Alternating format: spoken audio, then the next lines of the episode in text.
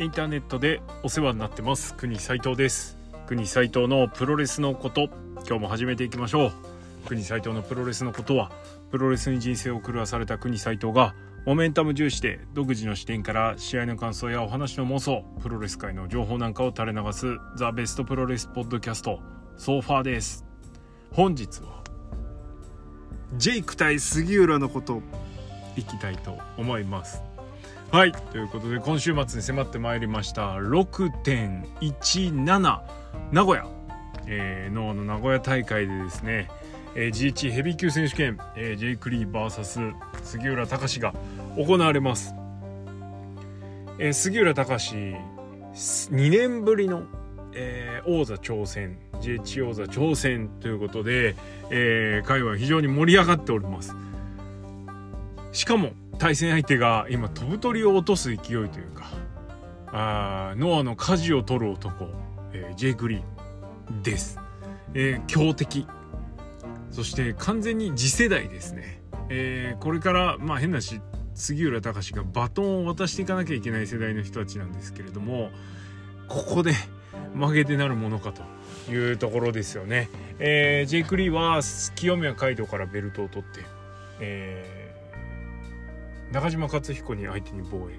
丸藤直道相手に防衛ということで、えー、杉浦隆が3番手で4番手？3番手？として出てくるという形になりました、えー、王者からの逆指名という形を受けての挑戦ではありますが、えー、非常にあの機運高まる一戦でございます。この一戦へ向けての、えー、盛り上げというか、はい、煽りとしてえー、杉浦の娘さんからのビデオメッセージ「お父さん頑張ってね」のビデオメッセージだったりそれから三沢光晴を意識した、えー、トースポの YouTube のインタビューとかそれから、えー、かつてねあの大谷慎次郎を、えー、とどめを刺したっていう言い方あれなんですけどね大谷慎次郎の現状最後の対戦相手であるね、杉浦隆なんですけどその杉浦大谷慎次郎からですね励ましのメッセージなんかもらったりしてですねこれはもうやらいでかですよねはい杉浦隆取らねばという機運が非常に高まっています。え今日の会見でもですね、えっと、タイトルマッチ、えー、を前にした会見が今日行われたんですけど YouTube でね見れるかぜひ見てくださいね。えジェイクも杉浦もですねあの本当この一戦へのあの意気込みは十分だなと。そして何をこの試合では見せてくれるかというところも非常に機運が高まった会見でしたのでこれはねあえて解説というか 補足はしません。是非この会見をご覧になってください。ちょっとね、えー、杉浦らしい笑いも入れつつの会見ではあったんですけれどもとにかくいやあのジェイク・杉浦は非常に楽しみになるような会見でしたので、はい、ご覧ください。なんならそれ見てから聞いてくれって感じですけどね。はい、あんべ大丈夫か？な あの、終わってから見てくれ。はい。ということで、じゃあですね、そんなジェイク対杉浦の、ちょっとあの、軽くですね、王者、挑戦者、それぞれについて、えー、振り返りというか、をしていきたいと思います。ほんと軽くね。えー、ということで、ジェイク・リーなんですけれども、現在 GH ヘビー級チャンピオンです。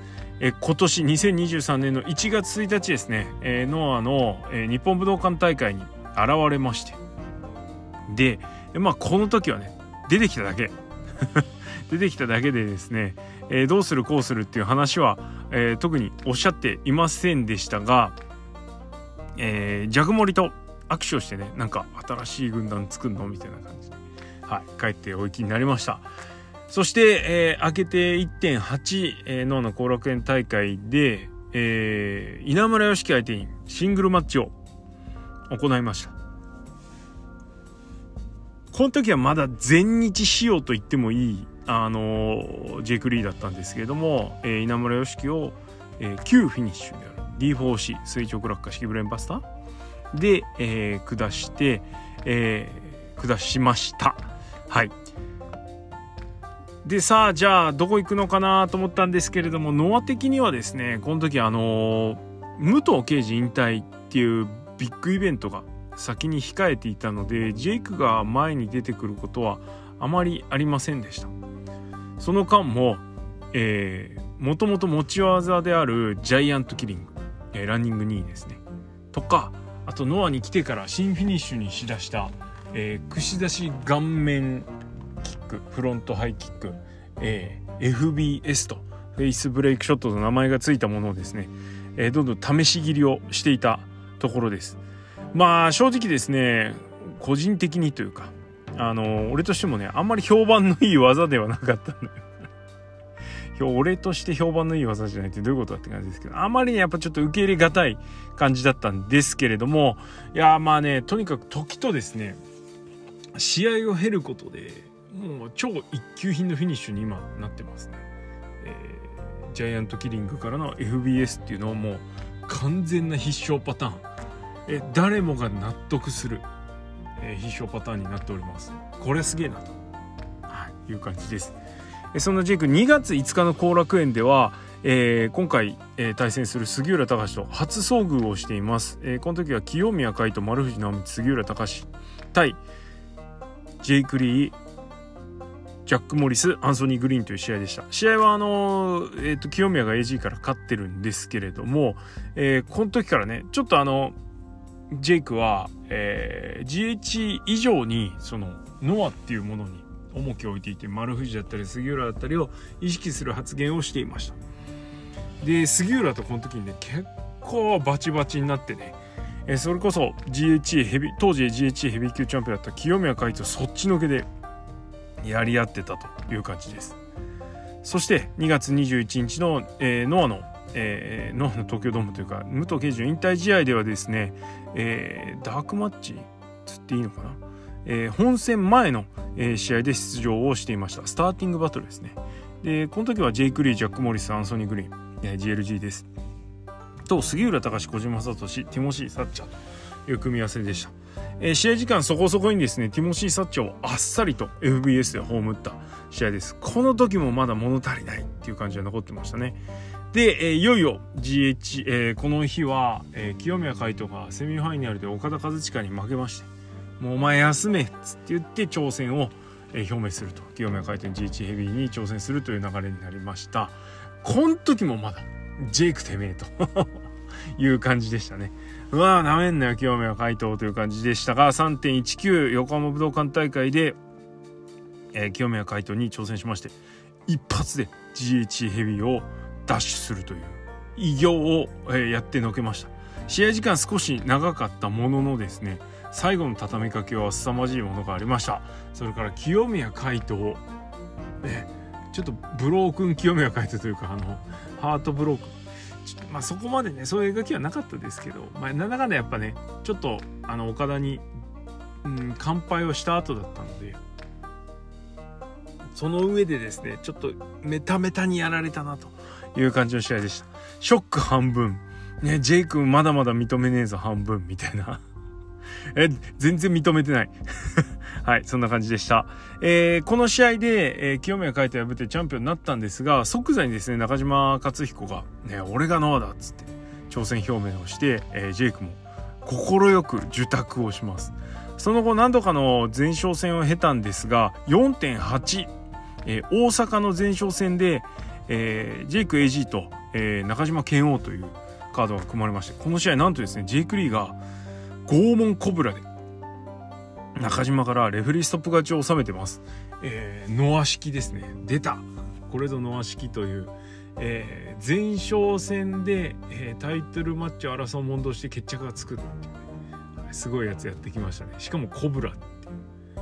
ジェイクがあの体のでかさを利した激しい攻撃ばかりを押し出すんではなくてまああのね名うてのあの海外、えー、プロレス情報サイトケージマッチでもそうなんですがジェイク・リオですねテクニシャンテクニカーって書いてありましたけど、えー、テクニシャンとしてね海外では海外ではというかまあ扱われています。で実際テクニシャンというか、えー、柔術仕込みの寝技とかそれからこういうですねオールドスクールな技を、えー、ダイナミックにやることでなんだろうなそのけれんみあふれる試合というか大技バンバン出してねどうだみたいなじゃない試合をするというところ。はい。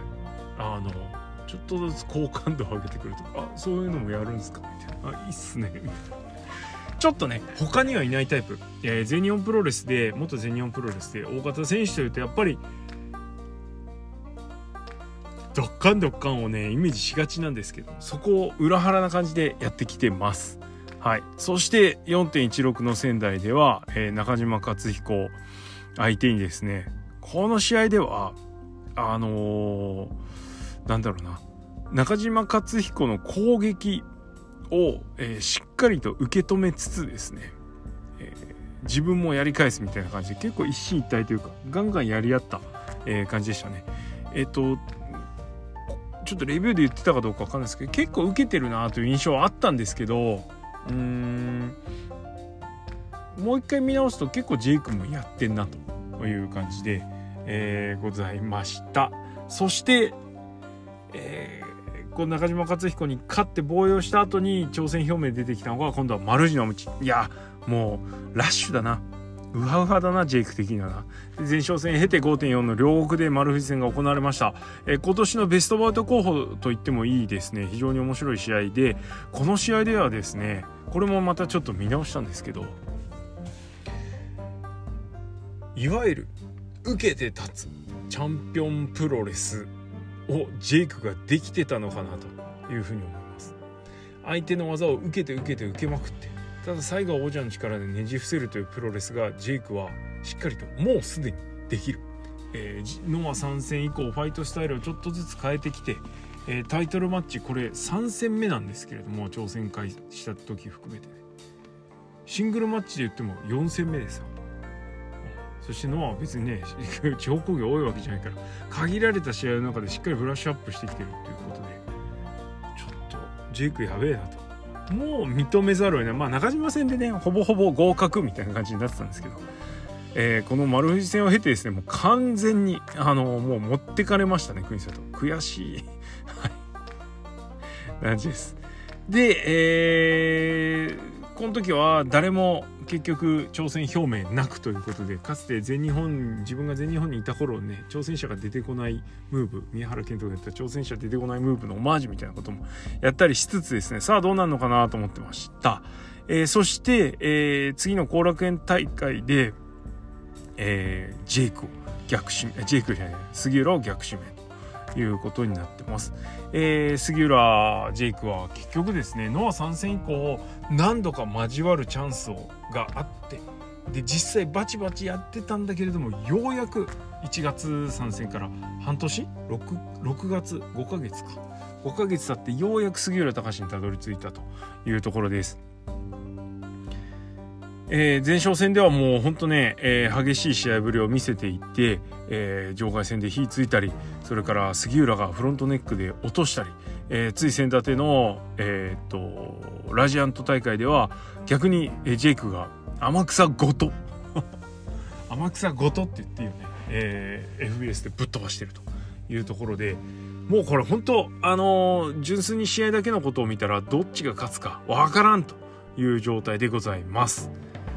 はい、えー、で片や杉浦隆なんですけれどもこれはもう皆さんご存知かと思いますがもう国際とかあえて説明するまでもないです、えー、地元名古屋での挑戦となります、えー、名古屋国際会議場今回の試合会場なんですけども名古屋国際会議場としよ、えーと、杉浦隆というとまあまあいい印象しかないかなという感じです。結構国際と、えー、名古屋国際会議場足を運んでおりますので、えー、とサイバーファイト以後のノアでの、えー、名古屋の杉浦っていうのをちょっとですね拾ってきました。よ2022年2月24日 G1 ナショナル選手権、えー、清宮海斗対杉浦隆。いやこれは今でも忘れねえな。あの国斎と長年プロレス見てきて魂の名勝負的なのいっぱいあります。え杉浦隆の試合だとねカルッツ川崎でやった田中将人戦とかこの後紹介する藤田和之戦もそうなんですけど意外とと言ったら何なんですがこの、えー、2020年の2月に行われたナショナルの杉浦清宮戦結構突き刺さってるんですよね。ほんといい試合だった。まあ何度かこのプゴトでも紹介してますが国際とあんまりですね自発的に、えー、試合を見ててコールをすることがありません。えー、みんなが盛り上がってるとこでもあんまりコールしないぐらいなんですがこの時は本当に杉浦頑張れ負けるな頑張れっていう気持ちがですね強く出てコールをしました。なんなら起こしたかなぐらいの気してるんですけどまあまあ。そのぐらいの気持ちで、はいえー、応援してましたよという試合です、えー、もちろん勝ちました。えその後は2022年9月18日 N1 ビクトリーで稲村良樹戦をやってましてこの試合も9分11秒フロントネックで勝ってます。えー、同年、えー、もう一回名古屋3回もやってたんですね2020年は。12月19日これ確かですね代々木の次代々木で塩崎号と50分ぐらいの GH 戦やってあんまり間空かずにですねこの名古屋国際でやってるんですね、えー、でこの名古屋国際確か郷君のですね復帰試合だったんですけれどもがあの注目トピックだったんですが、えー、G1 タッグ選手権も行われまして、えー、杉浦桜庭対清宮稲村という試合が行われまして、えー、この試合は稲村から杉浦がフォローを奪って、えー、勝ってると。勝ってるね、えー、2021年4月29日は GHE ナショナル選手権、えー、藤田和幸対杉浦隆、えー、で杉浦勝ってます。藤田単価送り。出た、えー、でこの年は年末にもう一回、えー、この時はちょっと抑えこの時かゴーくん復帰。にゃどっちだっけ？はい、えー、この試合か。ふざけてますね。えー、杉浦隆、藤田和之、剣道家臣、バーサス、正木為稲葉大輝、稲村良樹。まだ通用してね、この3人ね。はい、えー、の試合です。えー、剣道家臣がストラングルホールドガンマで稲葉に勝ってる試合。しかもあの、勝ちのテーマがストラングルホールド。2022年2月23日は丸藤杉浦組で正木民稲村良樹とやってますこの時は藤田と中島克彦がやった時ですね現地行ってましたいやこの試合すごい試合だったはずなのに覚えていないそんだけ中島藤田の印象が強かったってことかなはいそして同年2022年ですね8月27日えー、っとこの時は N1 の公式戦で清宮海斗に負けておりますえー、シャイニング・ウィザード5連発かなんかか。はい。えー、やっと負けましたね。ということで直近では名古屋国際負けております。え、その後アジア愛知県体育館でですね2020年9月に、えー、コジとのタッグで、えー、GH タッグ挑戦して鈴木でティモシー・サッチャーからベルトを奪ってますしかも直接フォローを奪ってこの連帯率というかですね高さも杉浦隆すごいですね。とにかく名古屋の杉浦隆は強いんだ。いや期待値高まるでしょ。出た名古屋です。地元です。杉浦隆。強いんです。やってくれると思います。ということで名古屋ジェイク対杉浦。えー、本当にねあの N1 ビクトリーに、えー、おそらく杉浦隆は参戦しないって去年言ってるんで優勝できなかったらもう出ないって言ってるんで GH ヘビー取ることで出なくてもいい理由がまた一つ増えるというか厚みを出せる。今ね杉浦がノアの GHC 取ってどうなるんだという部分も正直なきにしもあらずなんですけれども、えー、この視線に関しては。まあねそうなジェイクがな。ゴリゴリ来てるからな。杉浦すら吸収してほしいっていう部分も正直ありますよ。だけどだからといってジェイクを応援するわけにはいかんでしょう。はいということで杉浦隆勝てでございますよ本当にね。はいそんな感じです。いや盛り上がるべな。しかもねこの名古屋はねあの国斎藤的にはもう一個大事な試合があってザタフ。ねあれだけ復活を切望していたザタフがですね、えー、ティモシー・サッチャーサクソン・ハクスリー組相手に GH タッグ選手権に挑戦します。いやこの試合も大概勝てですよ。ほんとね頑張ってほしいです。えそんな、えー、6.17名古屋なんですけれども、えー、ミプロえー、プロレスポッドキャスト仲間のですね奈良南さんと、えー、ディアン、えー、ビタディさんがですね当日試合終わった後生配信をするということで、はい、こちらあの普段だと徳の部こと土曜の夜は徳の部ことやってる時間帯なんですけども枠をお譲りしましてですね試合終わった後、まあどういうテンションで見るんでしょうね。あやつらもあの 杉浦推しですからね。はい杉浦が勝ったらお祭りモードだし負けたらどうなんだろうって感じですけどはい、楽しみにしといてください。えいろいろ告知入ってます。クイーンサイトも告知ツイート、リツイートしてますので、こちらもよろしかったら、ぜひですね、一緒に楽しんでみてはいかがでしょうか。ということで他の宣伝もしつつ、えー、ジェイク杉浦ジェイク対杉浦待ったなしです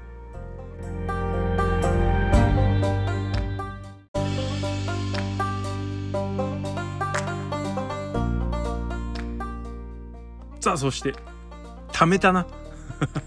貯めちゃったよ。ごめんちゃいっつってね。はいあの最近ですねこう各回をしっかりやってる弁声でクエリーがほったらかしになっている。で皆さんからいただきましたですねご意見とか質問とかねあのご投稿がございますのでこちらを紹介したいと思います。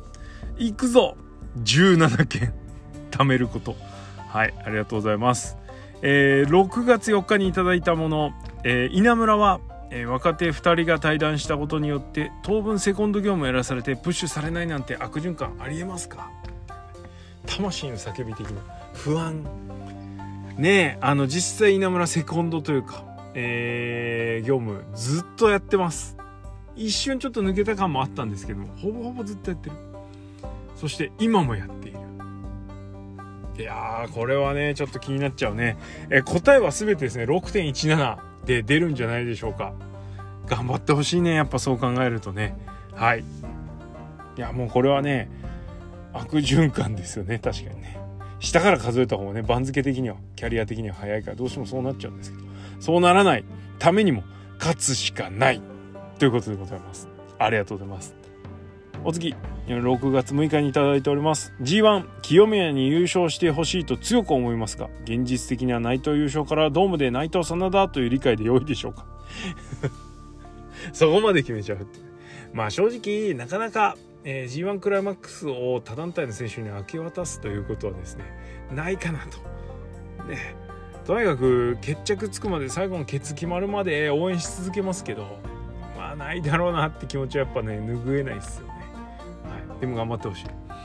で内藤の優勝でしょ、まあ、内藤はね俺ちょっと優勝しそうでほんとやだなやだな。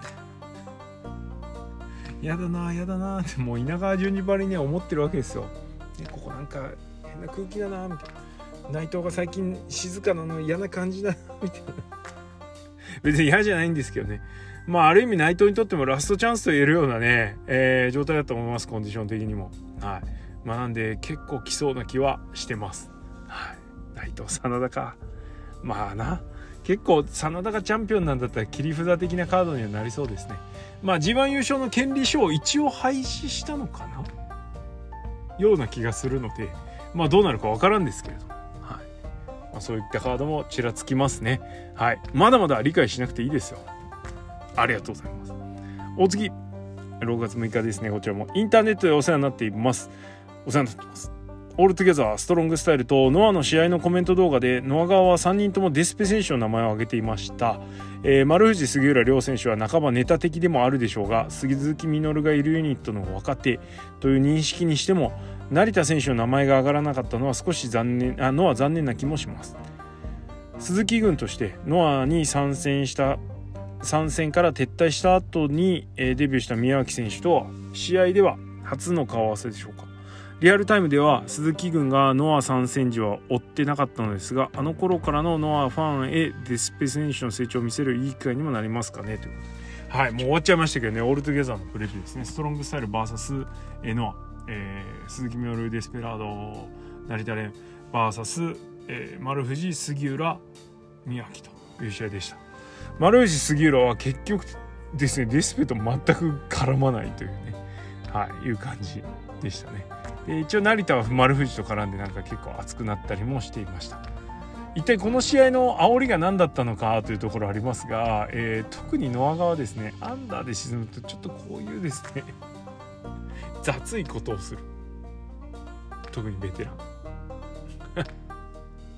今日こんだけね杉浦爆上げ会やっといて何なんですけど。ちょっとねまあね鈴木みのる杉浦とか盛り上がってたからいいんですけどね。はい。まあ何だったんでしょうという感じです。はい。ありがとうございます。お次。えー、プゴトンにちは。プゴトンにちは。えー、ドミニオンが終わり、オールトゥゲザーや禁断の扉などありますが、新日本的には次は参戦選手が発表された7月からの G1 になりますかねと。そうですね。G1 参戦選手発表後にたまたまツイッターである新日のベテラン選手が落選したというツイートに心ないような発言をしているというのを見かけましたほんまかな？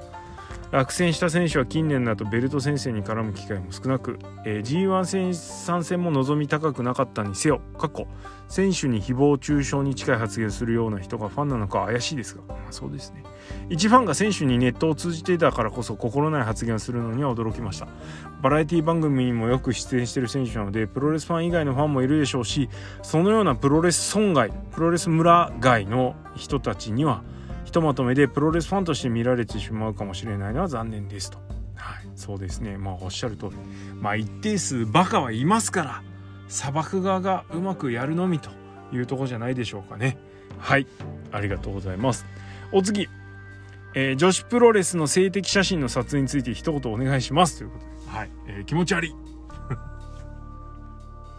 以上、以上だね。はい。まあ、そういう思考があることはね、否定はできないですしそういうやつがいるっていうのも分かりますけどまあ嫌だって言ってんだからもうやめなさいって。もうやめてくださいねってお達しが出てんのにまだ食い下がってるでしょおじさん。やべえだろあれ。ほんとね。気持ち悪い。その一言で締めくくりたいと思います。ありがとうございます。お次。いつもインターネットでお世話になっております。いきなりですがサイブラが新日に外人として移籍することはありえると思いますか？まだまだ細かいところがあれですが大変魅力的なチームだし日本語通じるのもポイント高いように思いました。またエンパイアを AO があ OG オープンが抜けたので可能性あるのではと考えたためです。えっとサイブラ日本人じゃないの？外国人なの？っていう問題が。はいありますけど。まあでもねちょっとサイブラはオールトゥギャザーでもね大暴れしてたし結構片鱗を見せてたのでまだまだしょっぱいですけどしょっぱいところをカバーするですねキャラクター性と体のでかさがあるんでちょっとね、まあ、しかも田尻の息かかってるでしょ。これ木が熟したらみたいな感じありますね。まあ年齢が年齢だけにあれなんですがただねとはいえザ全日本プロレスみたいな人たちなんで全日でねちょっと天下取ってほしいなと思う部分もあります。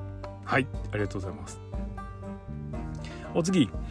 えー、くにさんこんにちは。こんにちは。えー、宮脇ずんたがどうにもこうにもです。切なくて見ていられないです。もしかして志半ばで戻されたのでしょうか？正直まだまだ感が拭えません。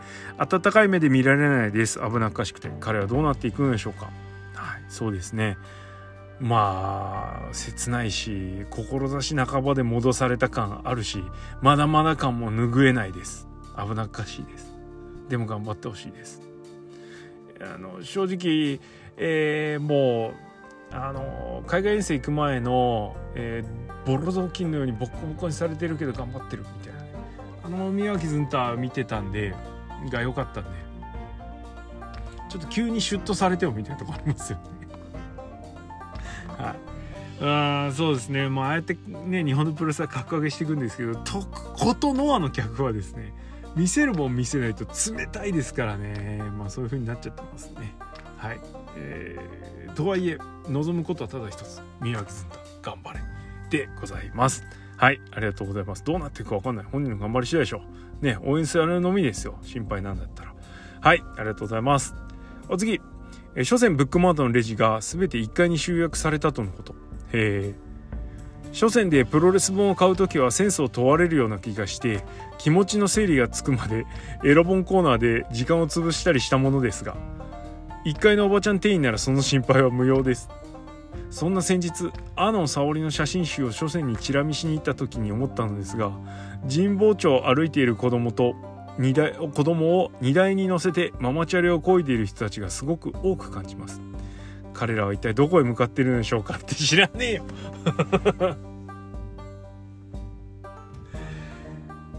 どうしたいんだ？お前は？書店の話からエロ本コーナーの話して。知らんかな。な、なんでさ、そのプロレス本買うのにさ、試されてるみたいな。本当ね。オタクの良くないところですね。私は見られているっていうこの思考。アホだな。いや、いいっすね。はい。えー、で、なんだって、えー、ママチャリこいでる人がすごく多く感じると。はい。ね。知らんよ。あれじゃねえの。共働きで。ね、オフィス街で共働きだから保育園が近くにあって保育所が近くにあって そこで拾ってお家帰ってるってことでしょ？ね。すごい。素晴らしい。家です。向かってる場所はただ一つ。家。それ以外ねえだろ。ありがとうございます。いやーなこうやって俺を出しに面白いこと言うのやめてほしいなほんとな。いるなはがき職人がついにプごとにも出だしたな。ありがとうございます。ちょっとこっそり名乗り出てほしい、はい、絶対明かさないからね、ありがとうございます。お次。えー、スターもうダメだ。はい、お次です。えー、スターダムの夏っぽいが同じユニットに所属するアノ沙織と仲間割れしました。な、そうな。アノ沙織続くね。え、プロレスなので仲間割れがあるのは仕方ないと思うのですが、夏っぽいの場合、一昨年は姫香にキレられ、昨年は DDM を裏切るなど、えー、年に1回は仲間割れしてるイメージがあり、正直またかという感想です。一人ノアジュニアと言ってもいい夏っぽい。それも夏っぽい革命革命と言われればそれまのそれまでなのですが。もうさ何？分かった分かったプゴトでスターダムの話してほしいのは分かったけど分かったよで夏っぽいがそういう状況っていうのもよく分かったなんだけど これお気持ち表明じゃねえかよ どう転がせっていうの見てねえから分かんねえよっていうか、夏っぽいはそんな一人ノアジュニアなんですね。これ読んでる最中一人ノアジュニアだなと思ったんですよ。そしたらちゃんと最後に書いてあるっていうね。面白。まあそういう感じらしいです、夏っぽいね。はい。もうじゃあそういうフィルターかけて。もう夏っぽいは俺の中では一人ノアジュニア、夏っぽい。なってますね。はい。ありがとうございます。一応俺言っとくわ。はい、お次、こんにちは。海外遠征帰りの辻太ですが、技の豪快さはいいですね。ね。しかしながら緊張感が伝わる作りはないとコメントが棒読みっぽいのが気になってしまいます。まだまだこの先がある選手なので、長い目で見ていこうと思いますが、国さん的にはいまいちでしょうか？えっと、国さん的にはですね、まずあの、試合のパフォーマンスがいいので、はい。うん、ね、それは当然拙い部分ありますし、その拙い部分を出さないような試合運びをこの前の真田戦はしていた。真田がさせていた、はい、と思いますのであのその点に関してはかなり高評価です。ただね笑ってる顔が引きつってたりとかあとね最近地方工業今やってんじゃん。ロードトゥーで。違うわ。的なやつで。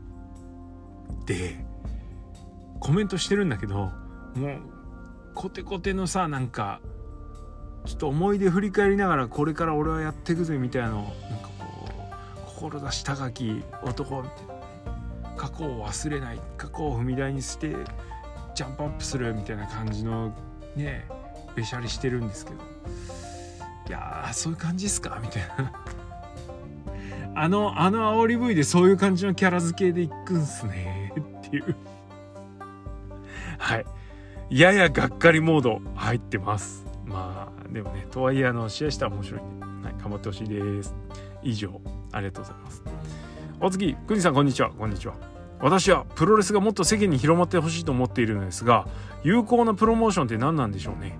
テレビ広告 YouTube ネットフリックスということで。いやこれは結構永遠のテーマですね。世間に広まってほしいと思っているっていうね。あの世間に広まってほしいという気持ちが半分。それからえー、あまり世間に広まってほしくないという気持ちも実は半分持ってたりします。これはオタクのエゴですね。プオタのエゴです。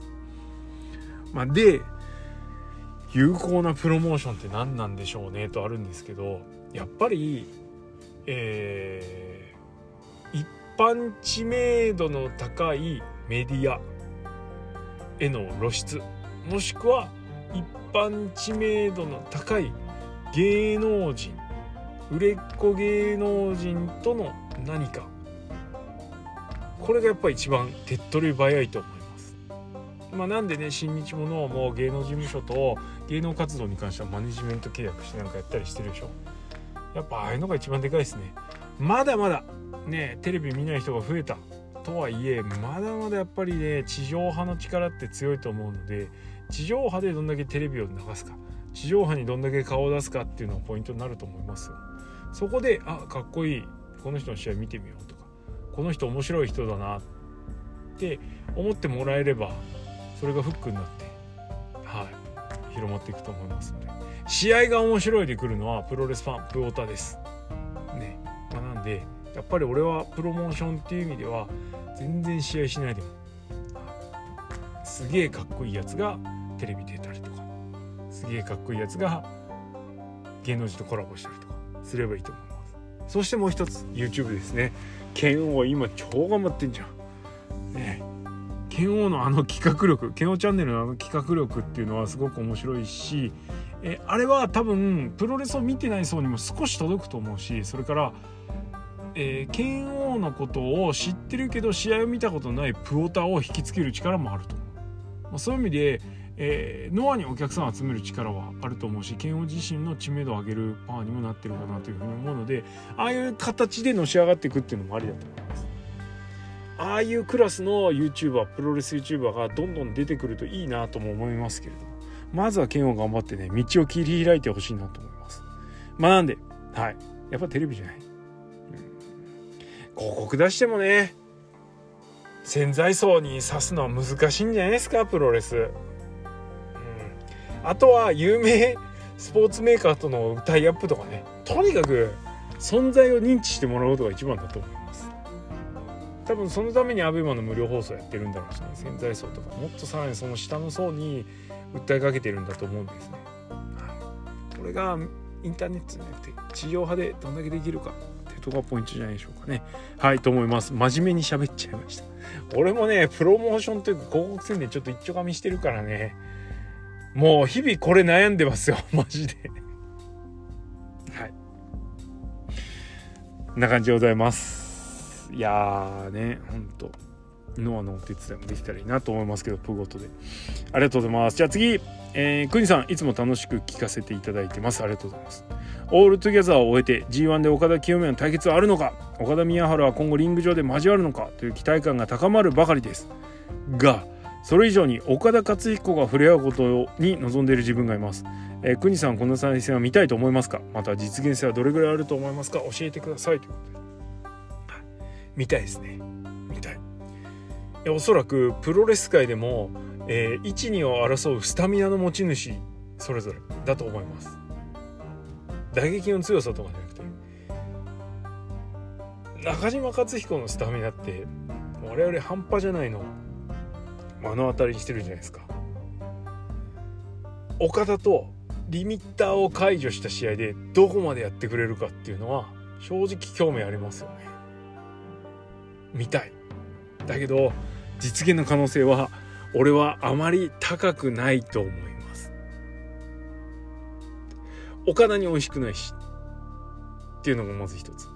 岡田がやって美味しい存在にどれだけ中島克彦がなれるかというところだしまあ言っても他団体ですからね。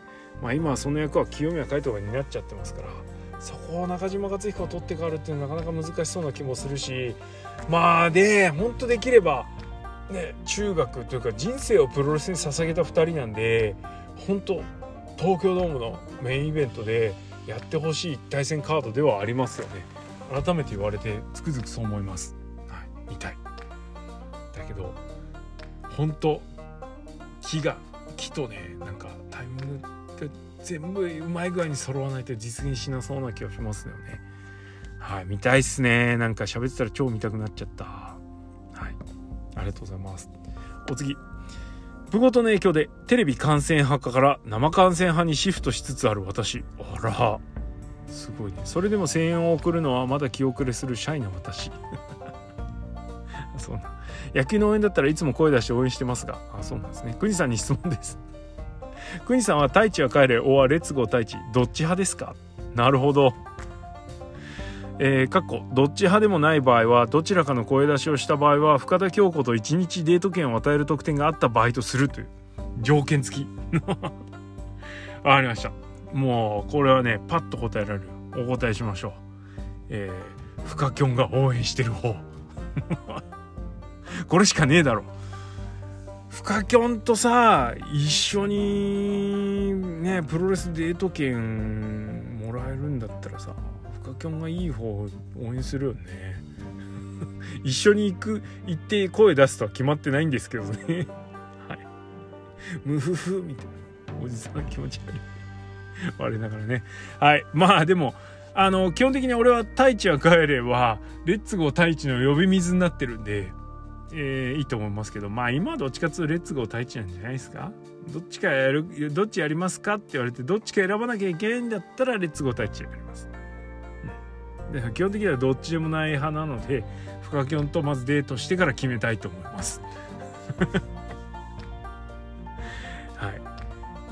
どっちかの声出ししないといけないのか。だからレッツゴー太一は声出ししますよ。しょうがないな。はい。そういうことで。でもねあの赤の人ね。あの人がその太一は帰れコールするとまだ太一は帰れコールかよって怒ってる人いるけどあれねでもねちょっと最近気づいたの。この間のオールトゥギャザーでもう何でもねえ瞬間に岡田コールしたのね。であれ新日だから岡田応援してると思いきやなんかあの岡田コールをすることでケントコールが起きてたりして呼び水になってんだよねカウンターコールの。そういう意味では役割果たしてんなと思った。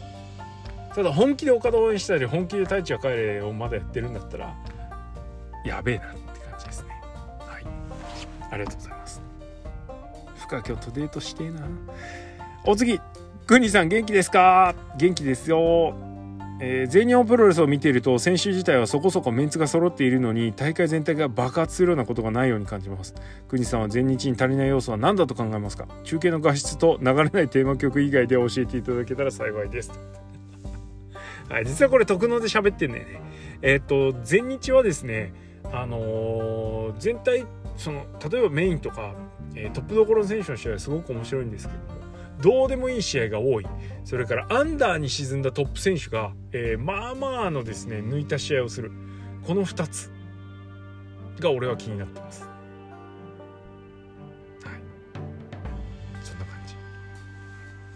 だからね、まあ大会全体爆発しないし、てかね、アンダーにね、どうでもいい人が多すぎる。これは言いたい。うぞうむぞうが多いんよ、全日の興行は。うん、それは思いますね、つくづく。はい。だからあんまり見に行きたいと思わない。そんな感じです。お次。えー、こんにちは。突然ですが、国さんは昔と今のプロレスを比較することはありますか？というのも最近自分が30代に突入し過去に楽しかった思い出ばかりを振り返ってしまいます。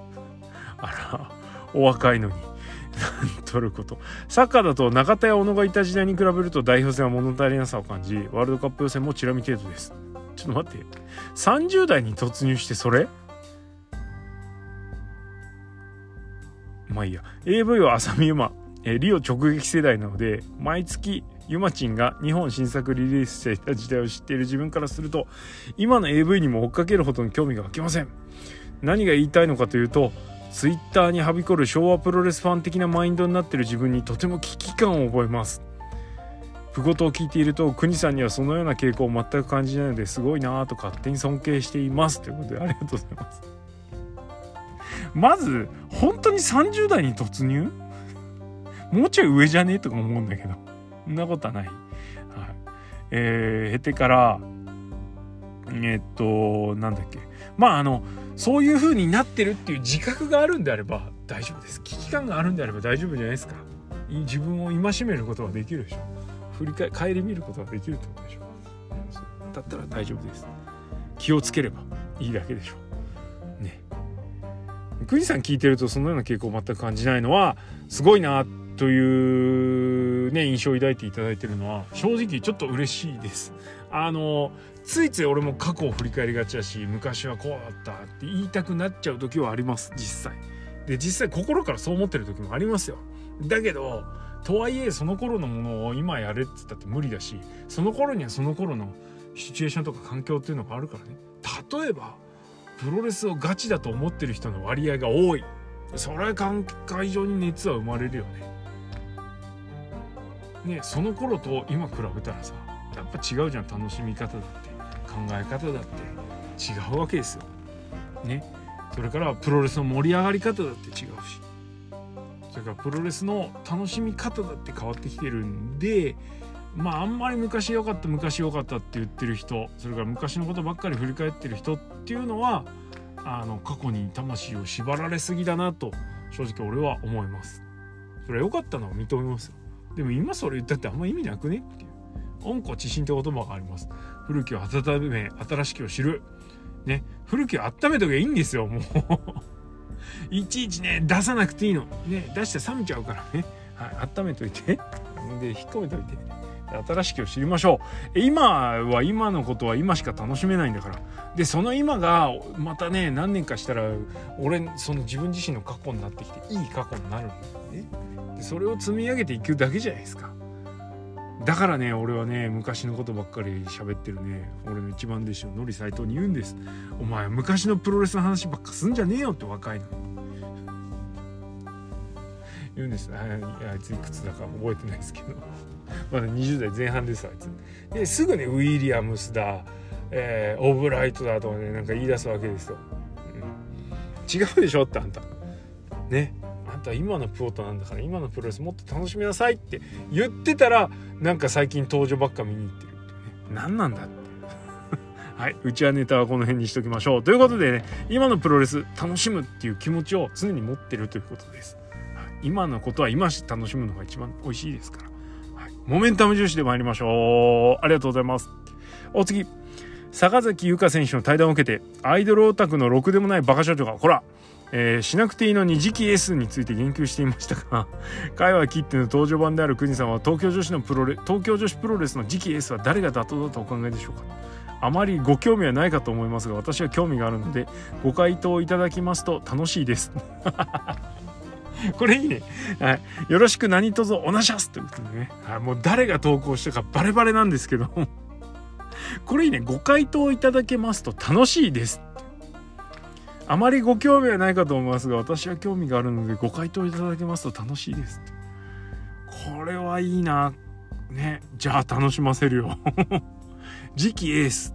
渡辺美優。これだろう。これしかないだろう。もうだってどこに出しても恥ずかしい。でもなああいうパワー系はエースじゃねえんだよなとか思ってもいますけど。わかんねえよ。大体ね登場の世代はあまり理解してないからね。わからん。わからんけど渡辺美優スズメまたなんか変ないじられ方すんなこういうこと言ったら。やっぱ世代的にね多分2世代にわたってると思うんですけどこの2人じゃないですか。戦いぶり見る限り。まあちょっとスズメ危うい感じ最近出てるけどな。どうなんでしょうね。はい。えー、ちょっと島が違うんであんまり余計なことは言わないようにしたいと思います。はい。ありがとうちゃん。お次。インターネットでお世話になっています。質問箱回答収録予定というので駆け込みで送らせていただきましたと。送んなっつったのね。えー、フォビデンドアの2回第2回工業まであと10日ほどと迫りあもうそんなか。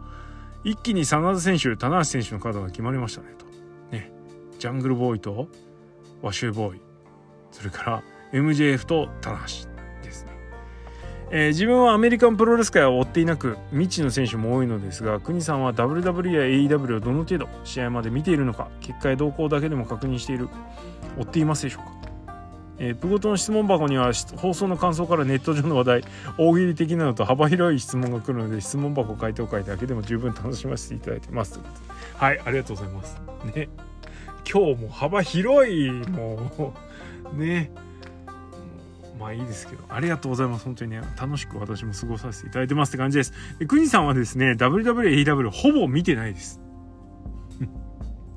見なくてもねストーリーがわかる。これがやっぱメジャーのすごいとこだな。新日も最近そうなりつつあるからちゃんと試合見なくても大体のストーリーは終えてるという状態です。はい。まあなんで選手の正当な評価とかねそれこそあんまり知らない選手のことについてあれこれ語れないっていう部分がありますんで。あんまり口出ししないようにしてますけどね。はい。まああのー、仲間内にねそういうの詳しい人がいればその人から保管してもらえばいいぐらいの感じでやってますんで、まあ、断るごとにですねちょっと情報収集をしてやっておりますんで、はい、そんな感じですよ、それでもこんだけ喋れるんだから適当ですね。はい。そんな感じです。はい。ありがとうございました。ということで全17質問溜め込んだやつ全部回答した。お疲れ様でした。ありがとうございました。引き続きよろしくお願いします。ということで国斎藤のプロレスのことはリスナーの皆様のリアクションがガソリンです。ご意見感想質問要望などございましたらこちらクエリもしくは「ハッシュタグプゴト」でつぶやいてください。それから各自エピソード、えー、感想を募集しております、えー、原則非公開です、えー、国サイトだけは読んでムフフとしておりますのでエピソードの感想よろしかったら Spotify の方からお寄せいただければと思います。交流ってとこポチッと押してもらうとねあの感想フォーム開きますからそこからお願いします。そしてえー、徳のプゴトスタンド FM で毎週土曜だいたい10時ぐらいからやっております。今週は先ほども申し上げましたが、えー、ボストンクラブレイディオの奈良南さんとラジオビタディズムのビタディさんのコラボの生放送がございますのでこちらに明け渡したいと思います。人様が有料でやってることを無料でやるということでねこれはね国斎藤徳のプゴとの存在意義が問われますよ本当にね なんつって、まあそんなのはどうでもいいんですけど、まあこちらもね、合わせて聞いていただければと思います。6月16日金曜日の夜にはですね、実験放送をして、そして本番に臨むようですので、もしよろしかったらこちらもご参加くださいということで、今日は珍しく人のポッドキャストの宣伝なんかして終わりたいと思います。ということで最後に、なんつっても、杉浦、ザタフ、勝てということで、今日はおしまい。ありがとうございました。